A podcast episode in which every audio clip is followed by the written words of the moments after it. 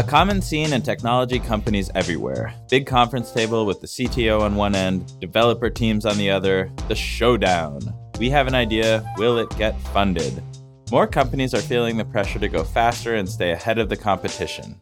Projects that have long timelines or no immediate impact are hard to justify. DataStax is sponsoring a contest with real projects, real money, and real CTOs. If you have a Kubernetes project that needs a database, the winner will get funded with a free year of DataStax Astra. Follow the link in the podcast description to submit your project. It's time to impress the CTO and get your project funded. Eyes glazed over from debugging a remote Kubernetes service? Instead, run your service locally in your favorite debugger and instantly find the problem. Ambassador Telepresence is the easiest way to debug microservices on Kubernetes. Spend more time fixing problems instead of reproducing them. Ambassador Telepresence is free to use for teams with unlimited developers. Get started today at getambassador.io slash devdiscuss. Educative.io is a hands-on learning platform for software developers. Learn anything from Rust to system design without the hassle of setup or videos. Text based courses let you easily skim back and forth like a book, while cloud based developer environments let you get your hands dirty without fiddling with an IDE. Take your skills to the next level. Visit educative.io slash devdiscuss today to get a free preview and 10% off an annual subscription. Get ready to level up at New Relic's virtual event, FutureStack 2021 held May 25th through the 27th.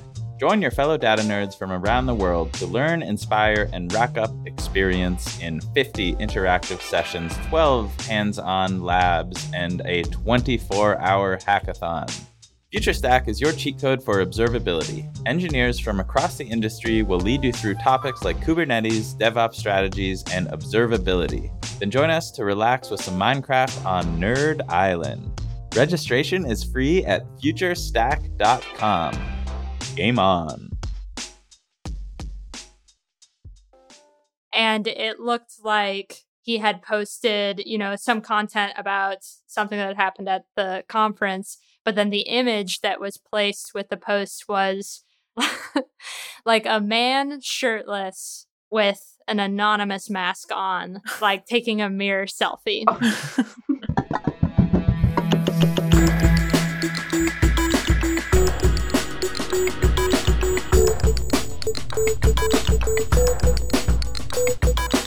Welcome to Dev Discuss, the show where we cover the burning topics that impact all our lives as developers. I'm Ben Halpern, a co founder of Forem. And I'm Jess Lee, also a co founder of Forem. Today we're talking about SRE with Logan McDonald, Senior Site Reliability Engineer at BuzzFeed, and Molly Struve, Lead Site Reliability Engineer at Forem. So you might have noticed that we introduced ourselves as co founders of Forem, where we used to say co founders at Dev. And that's not to say that we've changed organizations or anything. Dev is still alive and well, but we announced recently that the underlying software that powers Dev is called Forem. That's spelled F O R E M, and it stands for the phrase for empowering community.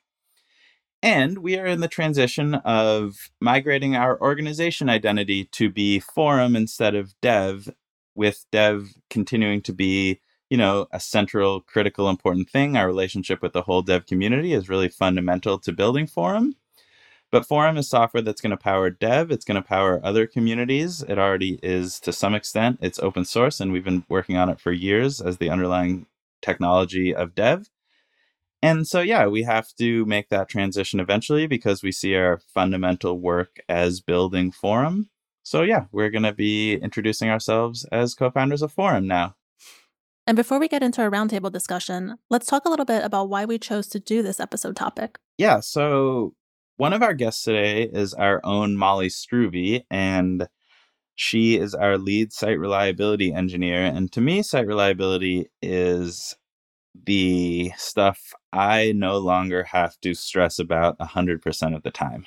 And that's really what having an SRE team is about as a founder from my perspective. I feel like this is the stuff that used to really, really be on my mind all the time. And not that it's been thrown over the fence, but I think that's what SREs are there to do to support the organizational needs and, and really be those engineers who drive a more enjoyable, focused, reliable software team.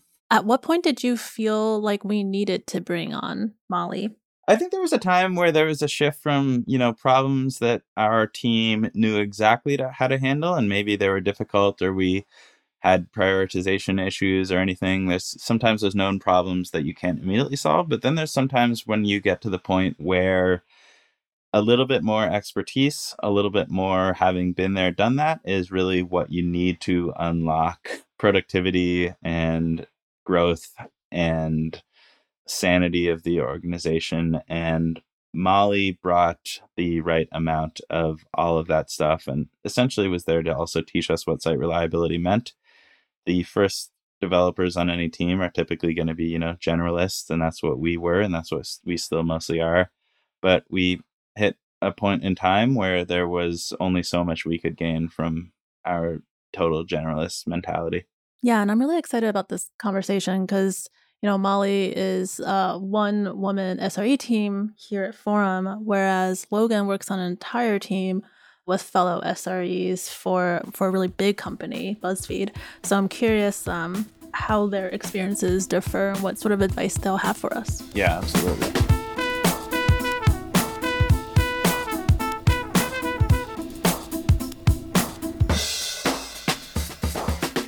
And now here with us is Logan McDonald and Molly Struve. Thank you both so much for joining us. Thanks for having us. Yeah, thanks for having us. Before we get into SRE, can you tell us a little bit about your background as engineers? Logan, let's have you start.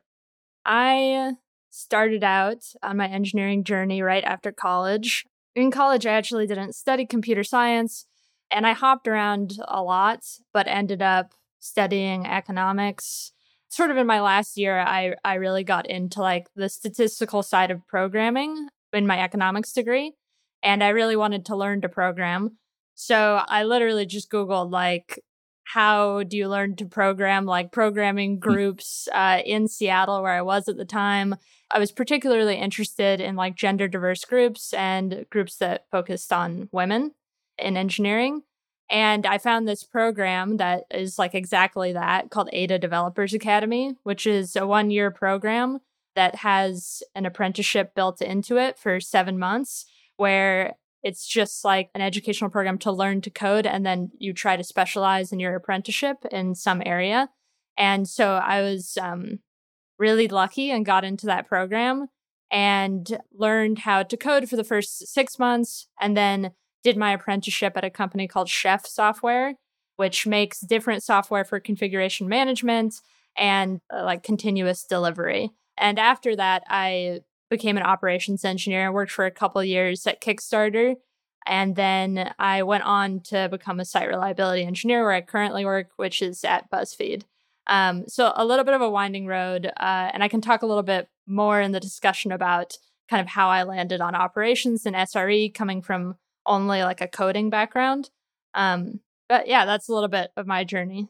Tell us more about your current role at BuzzFeed. Yeah, so I am a site reliability engineer. Definitions of what that actually means. Uh, but to me, it means I'm a software engineer that's focused on reliability. So I focus on limiting the toil and struggle of our developers and I do that mainly through release engineering, but there's a mix of other parts of the role, like some InfoSec, some, you know, just like developer productivity, some production engineering, but overall kind of fits under the umbrella of reliability. And I, I yeah, work at BuzzFeed. So BuzzFeed's a, a media company that covers quite a few different verticals. We have BuzzFeed News, BuzzFeed.com, tasty, nifty. Um, we have tons of sites, and it's a, a giant microservice architecture underneath of about almost 600 different microservices. So our team, which is core infrastructure, manages the platform that all of those services sit on top of from development all the way to production. And Molly, why don't you tell us a bit about your background? Similar to Logan, I did not study computer science when I was in college. I actually studied aerospace engineering because at the time planes seemed really cool to me. So I ended up getting a degree in that and then actually went into options trading for a couple of years. And during that time, the market was pretty much in turmoil. And at the same time, Silicon Valley was really kind of hitting its stride, and you had all these exciting companies like Instagram and Facebook really just starting to, you know, take hold and start to shape the landscape of the internet. And me being in options trading and just not, you know, not really feeling it, kind of looked at that and said, huh, I think it'd be really cool to kind of get back to my engineering roots and, and go back to building stuff. So I quit my job as a trader in 2013 and similar to Logan, literally Googled, you know, how to start web development, and how to start learning to code. I had coded in college, but it was, you know, kind of back end Java stuff. So nothing to really do with web development. And in my searches, I found the Michael Hartl tutorial on how to build basically a Twitter app. And I taught myself Ruby on Rails through going through that tutorial and ended up landing a job as an intern at a tiny little startup. And kind of the rest was history after that. In terms of getting into SRE work, I, from the beginning, was a kind of a full stack engineer, learned the front end, the back end, but while I was at one of my companies that I worked for, a large security firm, I kind of took a hold and took ownership over one of our large data stores called Elasticsearch. And as I kind of took ownership over that, I really kind of honed my skills and became an expert in it. And so when the company started growing and needed to split up the developer teams, it was kind of a natural fit that I moved into the site reliability land from there since I was already so involved in our data stores and in their resiliency and reliability. And now that you're at Forem, can you share what you're doing for us as a site reliability engineer?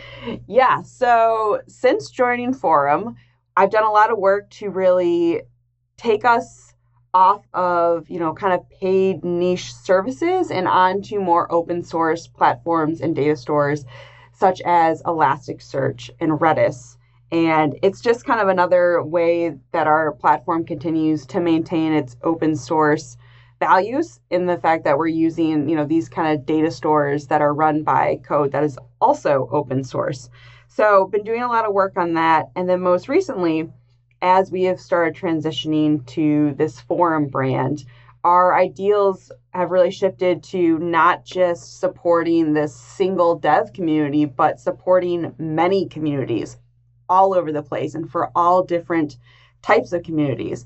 And so now my job has shifted to just making sure that dev is reliable and instead now kind of ensuring the reliability of all these new forums that we're building. And what that really starts with is designing a system and an infrastructure that is going to be not only scalable, but also easily reproducible many times so that we can spin up many, many communities and be able to help run them and ensure that they're all as reliable as the next one. So, Logan kind of touched on this earlier that SRE can mean many different things to different people. So, I'm curious what your definition of SRE is. My definition actually 100% lines up with Logan's. I totally agree that site reliability engineers are software engineers, but with a focus on reliability. And another kind of attribute that I think a lot of site reliability engineers have is they have this innate ability to kind of step back from just the code and look at the overall system and think about how a single piece of code affects that overall system from everything from the front end to the backend data stores to the servers that the code is running on. So I think that's another kind of key piece in being an SRE is being able to really grasp the large picture and make sure that everything, whether it's new code, whether it's a new data store, kind of fits nicely and securely into that big picture. I completely agree with that. And it's part of what really drew me to this particular field you know, I think both of us come from an interdisciplinary background, and SRE is inherently so interdisciplinary. It covers so many different types of engineering and really requires people who are systems thinkers. Yeah, so I just want to say I completely agree with that. Yeah, and, and site reliability has to enter the picture at really varying levels of the stack. So, how do you ultimately communicate with the different stakeholders in the organization, being the system side or the front end engineers or the architects. What are some of the sort of key concerns that go into ensuring folks are working collaboratively in order to reach a certain state of adequate reliability? Logan, do you want to talk about that? Yeah, I can talk a little bit about it in the context of BuzzFeed now, which has a model that I really like. So I, I mentioned at the beginning that we have a pretty large microservice architecture. So like 600 services that are split across, you know, a team of probably around 100 engineers. And so organizing those services and understanding like one service may be some Slackbot job that some engineer created that if it goes offline is not that important. The other is like our Buzz API, which powers all buzzes across the site, what we kind of call like article components. And if the Buzz API goes down, that's a way bigger deal than if there are issues with that tiny Slack bot.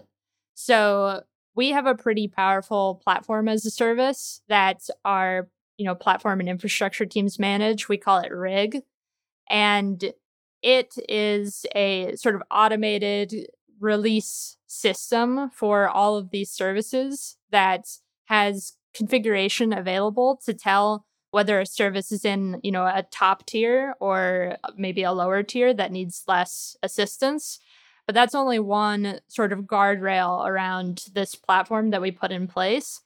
The way that we develop these services and how we configure them develops tons of guardrails from like how many resources can be provisioned for a given service to who owns that service to what port is that you know if it's an http service what port is that service being made available? And all of this is very standardized and configured. And a big part of our job is operating that platform and watching out for possible things that developers might, you know, want to change to make it like flexible enough that they can adequately do their jobs and don't have to come to us every time they need a new database, they need to change some bit of the configuration, they need an authentication proxy, but they also don't do things that will accidentally hurt themselves and hurt the ecosystem as a whole. So it's like kind of always that balance. You don't want to be a gatekeeper, but you do want to have guardrails in place so that the system remains safe enough that you feel really good about being on call for it and supporting it. How was this different from when you were working at a smaller startup? That's a really good question. And I, I, wanted to say, like, a little bit to the SRE definition. I think a big contributing factor when you're thinking about SRE is scale. And there's some people out there who will be like, if you're not working at Google or a similarly sized company, you know, you're not really an SRE, which is like very de- debatable. But yeah, I think that the scale is really different. Once you reach a certain like level of system complexity and like incident management, really, there's so much toil in that system that needs to be handled and automated. And I think an SRE is a really good role to place in there. But like my previous job, a team of like four for the platform and operations team in total, we were doing lots of stuff that probably could be classified at certain companies as just back end engineering, less platform concentrated work. A lot of the time, we were uh, like directly on production boxes, which is not something I really do in my job now because we've reached like a level of abstraction and a level of tooling that makes that not necessary. And then all the way down, like I've talked to SREs at companies that are really small and just starting out that would maybe even classify some of the work as like IT. Like they're setting up, you know, certain systems that are kind of like purely IT systems. So it's really a range of things. And even in my current role, a lot of the time, the stuff I'm doing, I wouldn't really say is SRE work but it goes back to you know our conversations it's very interdisciplinary and you wear a lot of hats in the role. I've definitely heard people say oh you know you're not really an sre unless you're at a giant company like a google. And i think because kind of google wrote the handbook on being an sre there's this kind of stigma that you have to be you know a certain size have x number of engineers be running x servers before you can have an sre team And that is something I personally disagree with. It's never too early to start thinking like an SRE. And in the beginning, you know, like Logan said, you might not just be doing SRE things. You might be a backend developer or a full stack developer, but you have that SRE mindset so that you can kind of look into the future and determine what your decisions you're making now how they're going to affect things in the future. And i think it's it's never too early at a company to have that mindset so that you can kind of get ahead of those scaling issues before they pop up. And that's going to save you a lot of time and energy down the road because no one likes hitting those scaling issues and then you're you know you're running around putting out all of these fires. If you can kind of get ahead of those early on i think that's a huge win no matter how small a company is I think that like lots of companies who don't do that risk burning out their engineers. What they would rather do is just let everyone burn out rather than pay to, to, have, to have an SRE do it like or, or even just allowing an SRE or an SRE team to build safer systems in this way.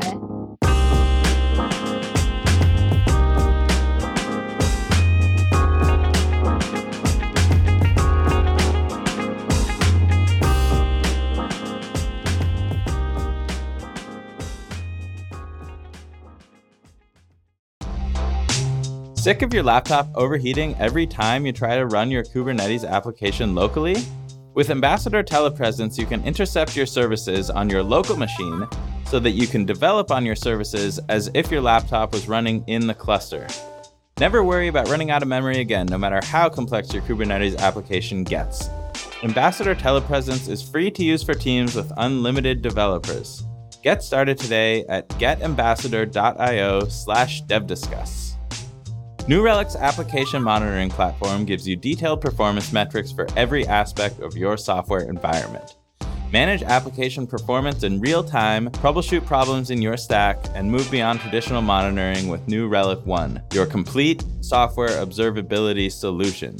Get started for free at developer.newrelic.com. To connect with the team behind New Relic directly, join the Relicans. The Relicans is a new community hub designed to help developers create cool projects, inspire one another, level up, and learn in public. You can start a discussion about your favorite programming language, ask a question about software observability, share a tutorial, and lots more. Join today at therelicans.com. So, Molly, you mentioned that Google, like, more or less invented the SRE role. And Logan, you mentioned that depending on the size of the company, some SREs can end up doing some more IT work or more back end work. Do either of you know what the history of site reliability is? How did this role come to be? Basically, at Google, they had these huge server farms and they were having tons of incidents and the incidents were taking up a huge amount of time for like the engineering teams whose software was running on these servers.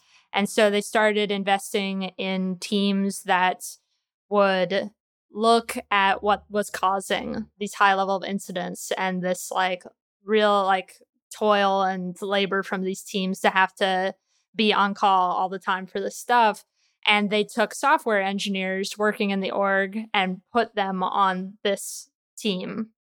And they started to automate away some of the incidents. Like, you know, you find patterns if like an incident happened 10 times the same way every day, they started to automate away those incidents and it became fewer and fewer incidents and more outliers and then the outliers sort of became what we kind of think of now as incident management as like how do you deal with unknown unknowns and like freak black swan sort of situations and so they started to develop this hierarchy which is in the book it was developed by Paul Dickerson, who was a site reliability engineer at Google, of like all the way down to the code. So that the very top would be like the code that your engineers are writing. And then it sits in this pyramid of all of these principles of site reliability engineering, which are monitoring, root cause analysis, capacity planning, and I think that there are a couple more.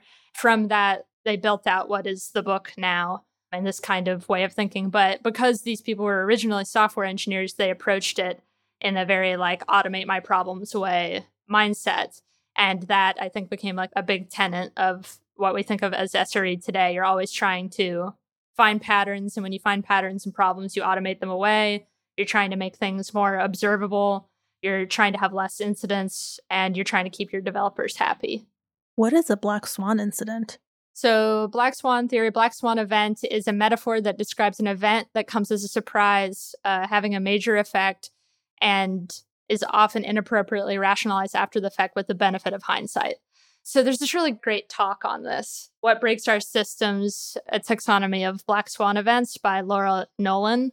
Some examples that she talks about in this talk are like, you know, you have a highly automated system that has triggered events, right? Like something happens, it triggers something else, but it can cascade down and something completely unforeseen happens and it starts triggering all of these failovers and events. Like if this database goes down in this region, that's going to trigger all of these deployments, but those deploy events depend on this other part of the system working and it doesn't actually work.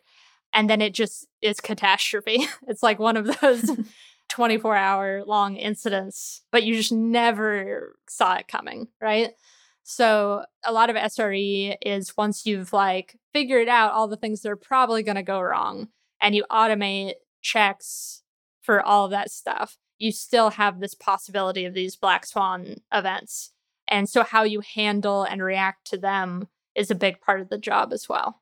So SRE seems like one of the more inherently stressful development positions, you know, from lots of preparation to when you're stuck in the middle of a black swan event and you need to just be executing and fixing things. Um, how do you manage the pressure? So I personally am someone who kind of thrives on pressure.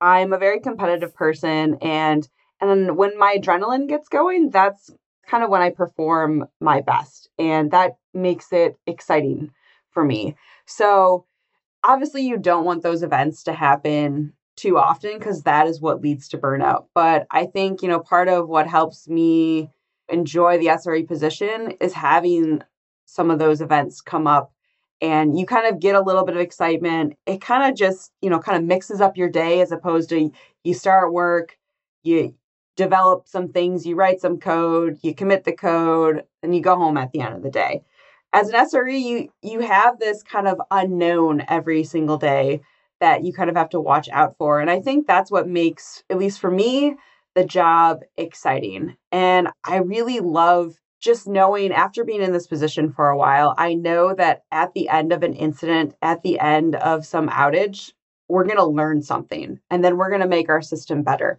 That is something that has kept me really kind of hooked on SRE is is the constant learning, the constant ability to continue to make systems better and then seeing those changes, you know, really pay off and then protect the system's reliability in the future. That's, you know, that that feedback loop is really kind of what keeps me hooked on SRE. To speak to the adrenaline thing, I think that like when when I see an incident happening, I don't immediately know why it kind of like makes me excited rather than scared because I get to like investigate something and maybe annoyance, but never fear. But I think three things really help me to not get burnt out. The first is psychological safety.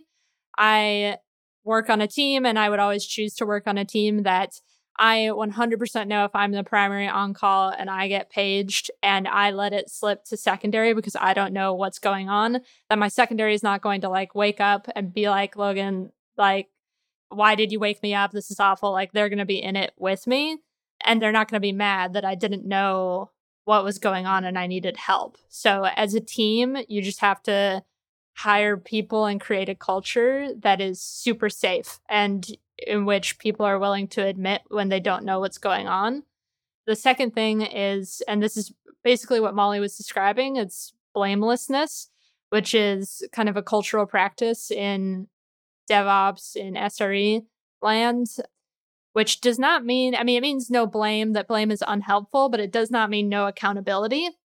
Like, if part of the problem was that I was super stressed out and didn't get a good night's sleep and slept through a page. Like that's something we should note, but not blame me for not waking up, blame like the system for not working. Like why was I burnt out? you don't believe that there's any use in pointing fingers at someone or one thing in particular in a complicated system. And finally, my organization made a really great choice about a year ago that if you got paged out of hours when you were primary on call, you got a half day off and you could use it whenever you wanted. And then anyone who's primary on call for a week gets a day of paid time off whenever they want to take it. And so, really trying to mitigate burnout and leave time to recover because even if, you know, you get the adrenaline and you really like it, it's still adrenaline and that chemical is not great for your body long term, especially if it keeps happening. So, I think this really incentivizes the organization management to deal with repeat incidents because if someone is getting paged every single night, then they're basically not working for half of the next week because they have all the paid time off. And it also allows you to recover and rest if you got paged at 3 a.m. and you're all out of sorts. So here's a scenario. Let's say the site's architect, maybe someone who doesn't work specifically in SRE or other parts of software development, has the notion that in order to relieve stress on the back end, we are going to move more logic to the front end, like more stuff going on on the client in order to just have a reduction of total computing happening on the servers. That must be a scenario where the SRE maybe is relieved and, and that the server load will be reduced, but maybe stressed in that the amount of work going on in the client will will lead to more logical problems that are harder to observe. What would go through your head in that scenario, Molly? Like just like outlining those different trade-offs and, and what you might do to prepare for such a change. I definitely think in a situation, you know, such as rebalancing the load to to different areas of the app, that is when I would definitely I'd be reaching out to those front end people, those people who are really versed in the client side code and really getting on the same page as okay, how is this new load on the client going to, you know, affect the logic and and how the client is performing? Do we need to worry about, you know, types of, you know, internet providers in in that case? Uh, are there other things we need to worry about? And that's that's something where I really kind of find the experts in that client side domain. And I really make sure that I work with them to, to understand how things are going to change and then figure out my strategy for staying on top of, of monitoring that code. In some ways, I don't know how involved we would be. We may not even ever hear about it, but, uh, the only thing that like we we might hear about it from is like ma- making sure that all of our tooling is completely available to them. And you know something that we're kind of working on now because we are we're writing more services in node. I'm sure some teams are making this transition. And we need to make sure that we have parity in node for like step through debugging for our logging packages and for metrics and then just every service you know kind of is set up for itself in terms of who they say is on call for it and what level of support it needs. And then every service that is, you know, tier one, if it has to be online all the time and it has ops support, has a run book.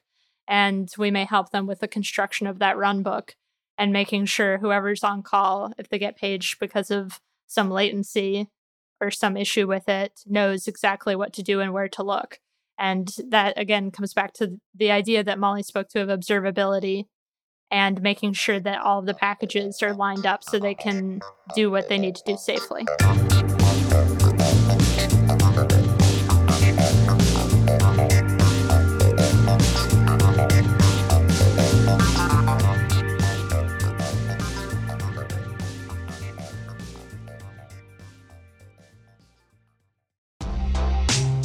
Chances are, like other software developers, you learn better by doing than just watching. Unfortunately, most online learning platforms still have you passively sit through videos instead of actually getting your hands dirty. Educative.io is different. Their courses are interactive and hands on with live coding environments inside your browser so you can practice as you go. They're also text based, meaning you can skim back and forth like a book to the parts you're interested in. Step up your learning in 2021. Visit educative.io slash devdiscuss today to get a free preview and 10% off of an annual subscription. A common scene in technology companies everywhere. Big conference table with the CTO on one end, developer teams on the other, the showdown. We have an idea, will it get funded? More companies are feeling the pressure to go faster and stay ahead of the competition. Projects that have long timelines or no immediate impact are hard to justify. DataStax is sponsoring a contest with real projects, real money, and real CTOs. If you have a Kubernetes project that needs a database, the winner will get funded with a free year of DataStax Astra. Follow the link in the podcast description to submit your project. It's time to impress the CTO and get your project funded.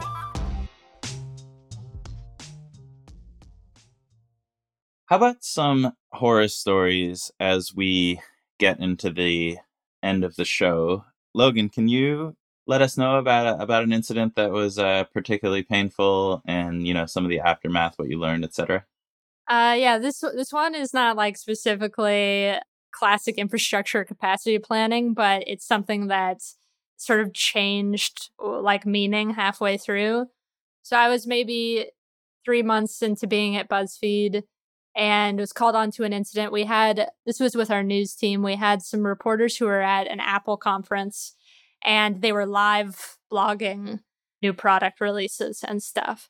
And they had kind of shoddy Wi Fi because they were in this big conference center with a bunch of other reporters trying to, you know, say this iPhone launched or whatever.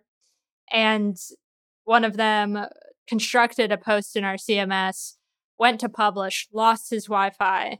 Then it came back online and the requests had processed.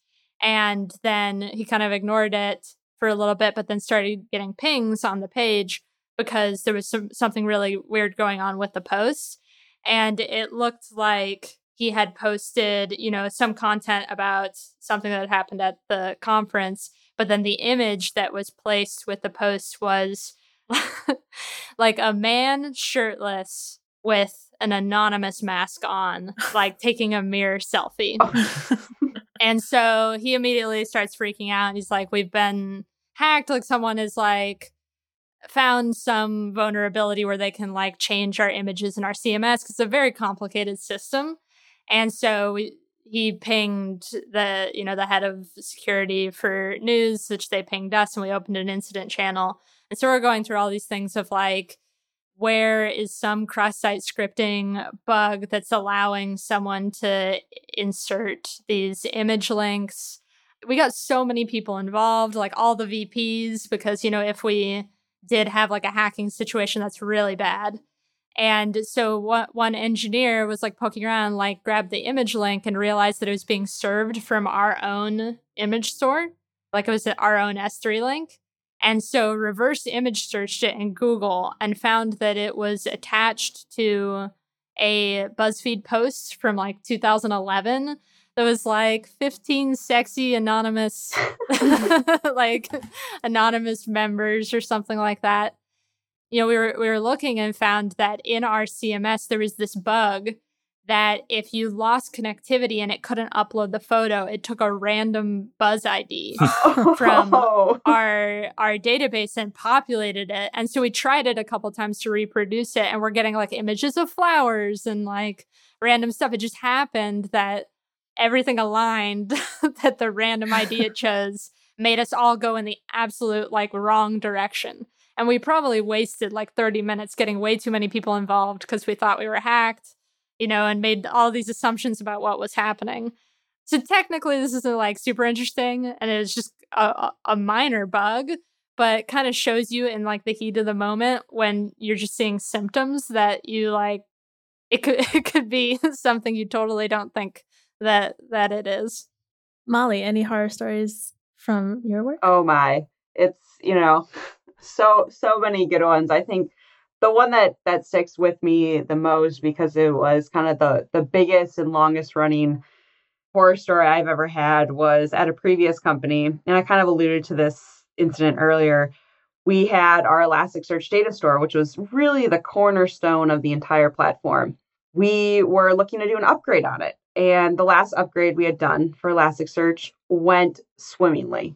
It was great. We saw all these huge gains, like memory usage went down, request speeds went up. It was it was fantastic. So preparing for this this next upgrade, we assumed it was going to be just as great. So we we got all the code working, we got everything ready, and when we flipped the switch and did the upgrade, it was a disaster. And our Elasticsearch became overloaded and we had all these problems. And kind of long story short, our entire app was basically down for a week as we were trying to figure out what was wrong. And it got so bad, we actually pulled in an Elasticsearch engineer who, lo and behold, in the end, found out that our problem wasn't on our end, but it was actually a bug within Elasticsearch. And so they actually had to push code, fix the bug, gave us a workaround in the, meantime and, until they released that. And after about a week of just 12, 15 hour plus days of working nonstop, we finally got this fixed. And it was one of those incidences that one really bonded our team together because after we kind of survived that, we realized, okay, we we can really do anything. And I think it also opened up our eyes to the fact that no matter how widely used software is, all software can have bugs. Even massively used data store software like Elasticsearch, it can have bugs in it. And I think that really kind of opened up my eyes to okay, no matter what kind of software you're using, you you really have to load test it and capacity test it and and make sure that it can handle your use case because no matter how widely used it is, all software has bugs. And whether that bug might affect you or it might not affect you is, is something that you're kind of really responsible for in how you use that software. So, in the heat of, of the moment, it was not the most glamorous incident, but we we learned so much. And I felt like that was one of really a defining incident for me in my SRE career, in that I learned a lot and also you know, kind of in a backwards way, gained a lot of confidence from that incident. And okay, if I can survive this, I can kind of survive anything. I think that Molly spoke to something that is like pr- probably the most stressful thing for me, not like the incident itself, but making the call of whether to go backwards or keep going through it is really hard.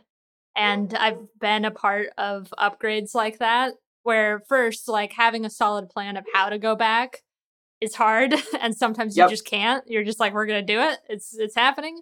And then it when you're in it and you're like uh, we can get through this but but everything is on fire and people are like should we go back? Should we go back? And you're like no we're, we're gonna make it through. It's hard. What is something that you wish that engineers knew about sre that would help make your jobs easier? I wish kind of just engineers knew this in general is that we don't have all the answers as an SRE. And our job is a constant iteration of, you know, seeing something break and then fixing the system to to make it more resilient. Sometimes SREs can be kind of elevated to this status of like this kind of this hero culture where you see an incident happen and you see the SRE team step in and they fix it and they solve it. And so sometimes that can kind of make that, oh, they just know how to deal with with anything. And I love trying to, you know, trying to debunk that myth and being like, we don't have all the answers. You know, half the time we're in there and we're just we're sifting through logs trying to figure out what's going on. We're we're just as clueless a lot of the time as as anyone else. And we just happen to, you know, go through the logs and break down the problem and and use the tools we have in order to to kind of get to the solution. But I think one thing devs can kind of do to help their SRE teams is is have that little SRE mindset in the in the back of your head. And it can be as simple as you're changing code that talks to the database and maybe pinging an SRE for a, a code review just because you know, okay, this I think this code's going to execute a lot. Like, let me just check in with the SRE team about this. I think just being thoughtful when you're committing code to make sure you're pulling in the right people. If you think even if there's just a small chance that that code might affect systems in other ways. I have just a super specific request, which is when you have a problem that you see in the logs or in your local environment, don't screenshot it. Like actually copy the full error Oh and my put it god! in like a code yes. block because my number one debugging tool is searching Slack for when this has previously happened, and I can't search images. I can only search the text. Actually, I want to write a post about this for dev, but like Slack dorking is like the number one skill I think you could learn if you want to be an SRE or just a better software engineer because it, it's like super powerful, their advanced search. Um, and you can find all sorts of problems that have occurred in the past, but I can't find them if you screenshot the error. Oh my! I've had this issue so many times, but not quite enough to like really stop and think about it. But now that you mention it, if you write a post on that, let me know. I'd be happy to contribute to it because that is also when I get a screenshot and then I think to myself, "Oh my lord, I have to write out everything that's in this air into, you know, Slack or into Google now." helping people who are trying to help you is probably one of the more fundamental things you can do like you know make make people's jobs as easy as possible give them the context give them the the text help the universe by putting out text into the world that's searchable in the future Yeah, or if you just get a screenshot and it just says error in like big red, just like I don't know what this is. Logan, Molly, thank you both so much for joining us today. Thanks for yeah, having thank us. you. This was fun.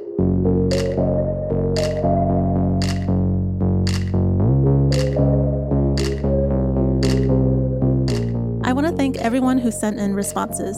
For all of you listening, please be on the lookout for our next question. We'd especially love it if you would dial into our Google Voice. The number is International Code 1 929 500 1513. Or you can email us a voice memo so we can hear your responses in your own beautiful voices. This show is produced and mixed by Levi Sharpe. Editorial oversight by Peter Frank and Saron Yitbarek. Our theme song is by Slow Biz. If you have any questions or comments, please email pod at dev.to and make sure to join our Dev Discuss Twitter chats on Tuesdays at 9 p.m. Eastern. Or if you want to start your own discussion, write a post on Dev using the hashtag discuss. Please rate and subscribe to this show on Apple Podcasts.